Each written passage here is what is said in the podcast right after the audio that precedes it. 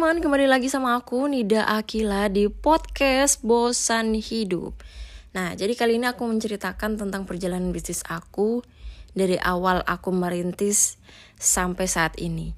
Ya meskipun aku juga belum punya perusahaan yang besar, tapi aku masih merintis dan aku mau sedikit sharing tentang perjalanan bisnis aku ke kalian semua.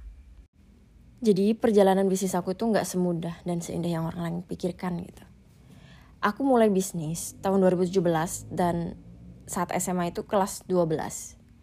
Aku jualan pakaian dalam di asrama.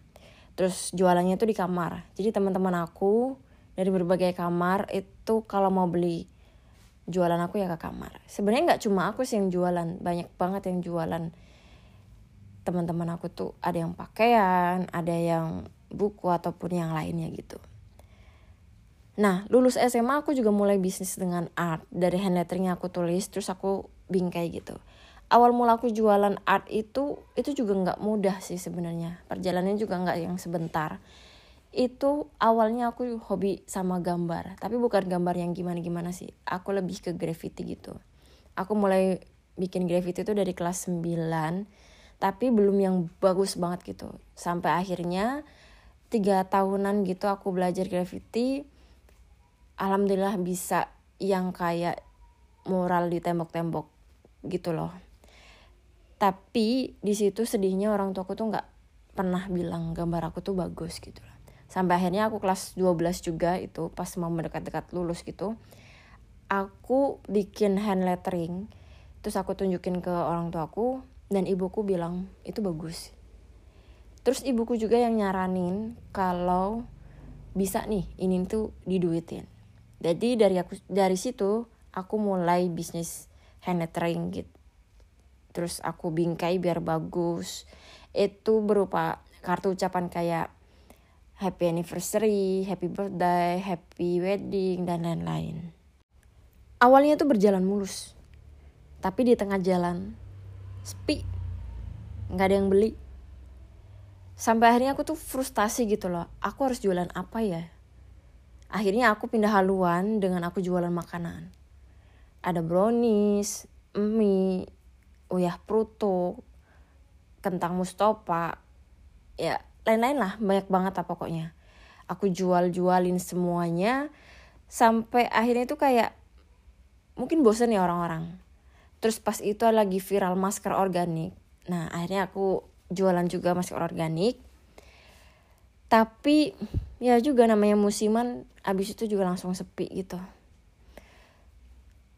Terus aku diajak temenku aku nggak tahu kalau itu ternyata MLM akhirnya aku nggak kuat terus aku keluar. Dan pertengahan 2018 itu sampai 2019 tengahan juga aku full berhenti bisnis. Karena lucu sih waktu itu aku ngalamin patah hati yang bikin aku stres banget. Tapi gimana ya itu bener-bener stres terus nggak mood gitu ngelakuin apa aja. Tapi sampai akhirnya aku sadar kalau aku tuh galau terus aku nggak akan bisa berkembang. Dan orang yang digalauin juga nggak peduli kan sama aku. Akhirnya 2019 menjelang akhir itu aku mulai bisnis lagi tapi aku fokusin ke art gitu loh. Ke artnya lagi aku balik lagi gitu. Terus aku mulai merambah ke digital. Aku juga mulai podcast bosan hidup ini nih. Itu tahun 2020 juga sih. Di Spotify. Yang awalnya aku isinya tuh memang untuk motivasi orang-orang yang frustasi sama hidupnya. Dan untuk bangkit kembali gitu podcast dan bisnis artku itu semuanya aku jalani secara bersamaan Nah, bisnis artku itu juga nggak cuma di digital editing, tapi juga ada sketsa, ilustrasi juga. Jadi biar teman-teman yang mau beli itu ada pilihannya gitu. Saat kuliah itu aku nggak cuma kuliah dan bisnis aja, tapi aku juga ikut organisasi kayak himpunan sama teknik sipil yang sejogja gitu. Dan alhamdulillah aku juga jadi asisten praktikum dan semuanya itu aku jalani secara bersamaan asisten, organisasi, bisnis, kuliah dengan segala tugas-tugasnya itu aku jalanin bareng-bareng. Makanya aku sering banget dibilang sibuk dan super sibuk gitu sama temen, sahabat, keluarga gitu.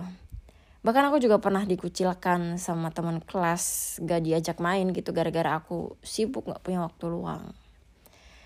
Awalnya memang aku sedih, tapi ya namanya kehidupan pasti ada yang sedih, ada senang gitu.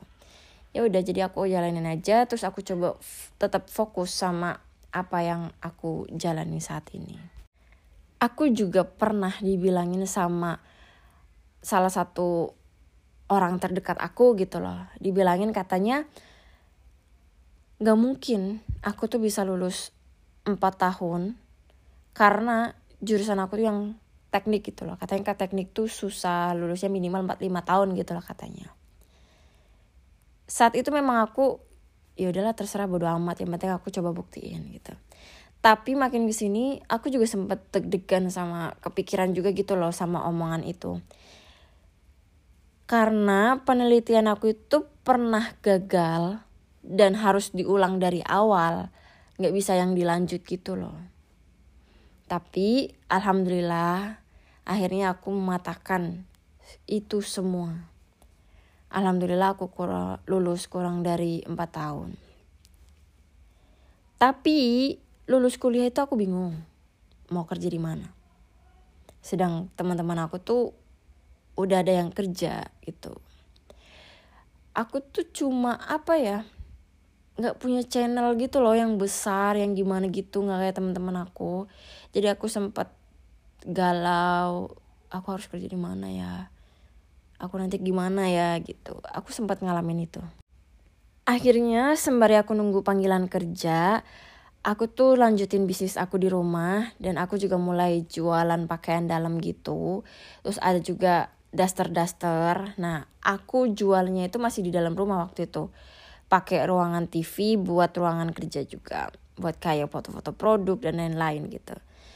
Nah, saat itu aku juga daftar CPNS karena orang tua aku tuh pengen aku ikut. Pas banget nih lagi nunggu pengumuman seleksi administrasi, aku tuh dapat tawaran gitu loh buat kerja di salah satu perusahaan BUMN untuk proyek batas negara di Natuna. Aku seneng banget lah ya waktu itu karena tawarannya tuh apa ya akhir atau awal bulan Agustus gitu aku lupa. Aku harus langsung berangkat aja tapi ibuku nggak ngebolehin karena jauh dan disuruh milih CPNS aja terus kan aku laporan kan ke orang yang BUMN itu tapi katanya harus milih salah satu gitu ya udah akhirnya dengan banyak pertimbangan aku tuh milih CPNS gitu. Karena kenapa? Sebenarnya itu dua pilihan yang sulit ya. Yang satu udah pasti tapi nggak dapat ridho orang tua, satunya udah satunya belum pasti tapi dapat ridho orang tua. Pokoknya itu dengan banyak pertimbangan akhirnya aku milih CPNS itu. Tapi pada akhirnya pas pengumuman aku tuh gagal di seleksi administrasi cuma gara-gara aku salah upload sertifikasi akreditasi prodi. Jadi harusnya memasukkan akreditasi prodi pas aku lulus, tapi aku masukkan akreditasi prodi setelah aku lulus gitu. Nah jadi teman-teman yang mau ikut CPNS harus diperhatikan itunya ya, biar nggak salah kayak aku. Soalnya itu bikin kita nggak lulus seleksi administrasi aku down parah, galau banget gitu. Tapi alhamdulillah beberapa hari kemudian aku dapat panggilan kerja di proyek perumahan dan bersyukur banget deket rumah gitu biar bisa nyambi bisnis. Nah kerja sambil bisnis itu sebenarnya melelahkan ya karena kan aku jualannya itu art jadi pesanan gitu. Kalau lagi sibuk banget di kantor gitu kan terus ada pesanan jadi harus ngebagi waktunya itu bener-bener harus bisa sebenarnya tuh kalau dipikir-pikir kan kalau kerja sambil bisnis itu oke-oke aja ya lebih lebih sedikit daripada pas aku kuliah kuliah bisnis ikut organisasi dua terus juga ada asisten itu kan lebih banyak. Tapi aku ngerasa aku lebih lelah banget pas aku kerja terus sambil bisnis gitu. Karena kan kerjanya aku tuh nggak cuma ngadepin laptop tapi juga harus panas-panasan gitu loh ngawasin proyeknya. Terus sampai rumah itu kan rasanya udah capek banget gitu tapi harus ngerjain pesenan gitu. Ya udah akhirnya aku jalanin semua itu tapi makin ke sini makin sini aku ngerasakan capek banget terus juga kerjaan di kantor kurang kondusif gitu keadaannya. Akhirnya aku memutuskan buat resign aja sebenarnya itu pro dan kontra pro kontra banget gitu loh dari keluarga sama teman-teman aku gitu. Bahkan bapak aku sendiri itu bilang kalau ya kurang setuju kalau aku resign. Terus aku milih bisnis aja gitu loh. Nah, saat itu setelah aku resign, aku tuh jualan di atas eh, di teras rumah. Hari pertama jualan tuh pas bapak aku pulang, dia bilang kalau malu anaknya jualan. Katanya sih percuma aja aku lihat teknik tapi ujung-ujungnya malah jualan aja gitu. Sedih pasti. Ya sedih banget gitu loh. Ini orang tua sendiri, bapak sendiri gitu bilang kayak gitu. Tapi alhamdulillah ada ibu yang selalu nguatin dan dukung aku dari awal buat aku bisnis. Aku terus belajar dan buktiin gitu loh ke bapak kalau aku tuh bisa lo sukses jadi pengusaha dan gak harus kerja di kantoran gitu. Nah, akhirnya aku gak lama pindah ke garasi rumah biar lebih luas dan lebih enak itu jualannya. Tapi bapak masih mengeluhkan kalau harus setiap hari itu mengeluarkan mobil. Aku bingung, aku sedih, aku bimbang nggak tahu harus gimana gitu loh. Sampai akhirnya alhamdulillah banget gitu loh. Ini ada pertolongan Allah lah. Ada orang baik yang nawarin aku dengan sukarela memberikan tanahnya buat aku buka rokok Alhamdulillah dengan seizin Allah aku juga bisa buka toko berkat ibu juga sih dari dukungan ibu. Nah, dari situ alhamdulillah perlahan Bapak tuh mulai memahami dan menerima karena hasil bisnis yang udah aku peroleh itu. Aku merasa bangga sih dan bersyukur dengan apa yang aku miliki walau aku di sini masih dalam tahap merintis, belum yang wow gitu saya kayak Khairul Tanjung. Tapi aku cukup bahagia menjalani semua ini dengan berbagai rintangan. Kurang lebihnya itu perjalanan bisnis aku dari awal sampai sekarang ini. Meskipun aku juga masih merintis untuk jadi yang kayak Khairul Tanjung gitu.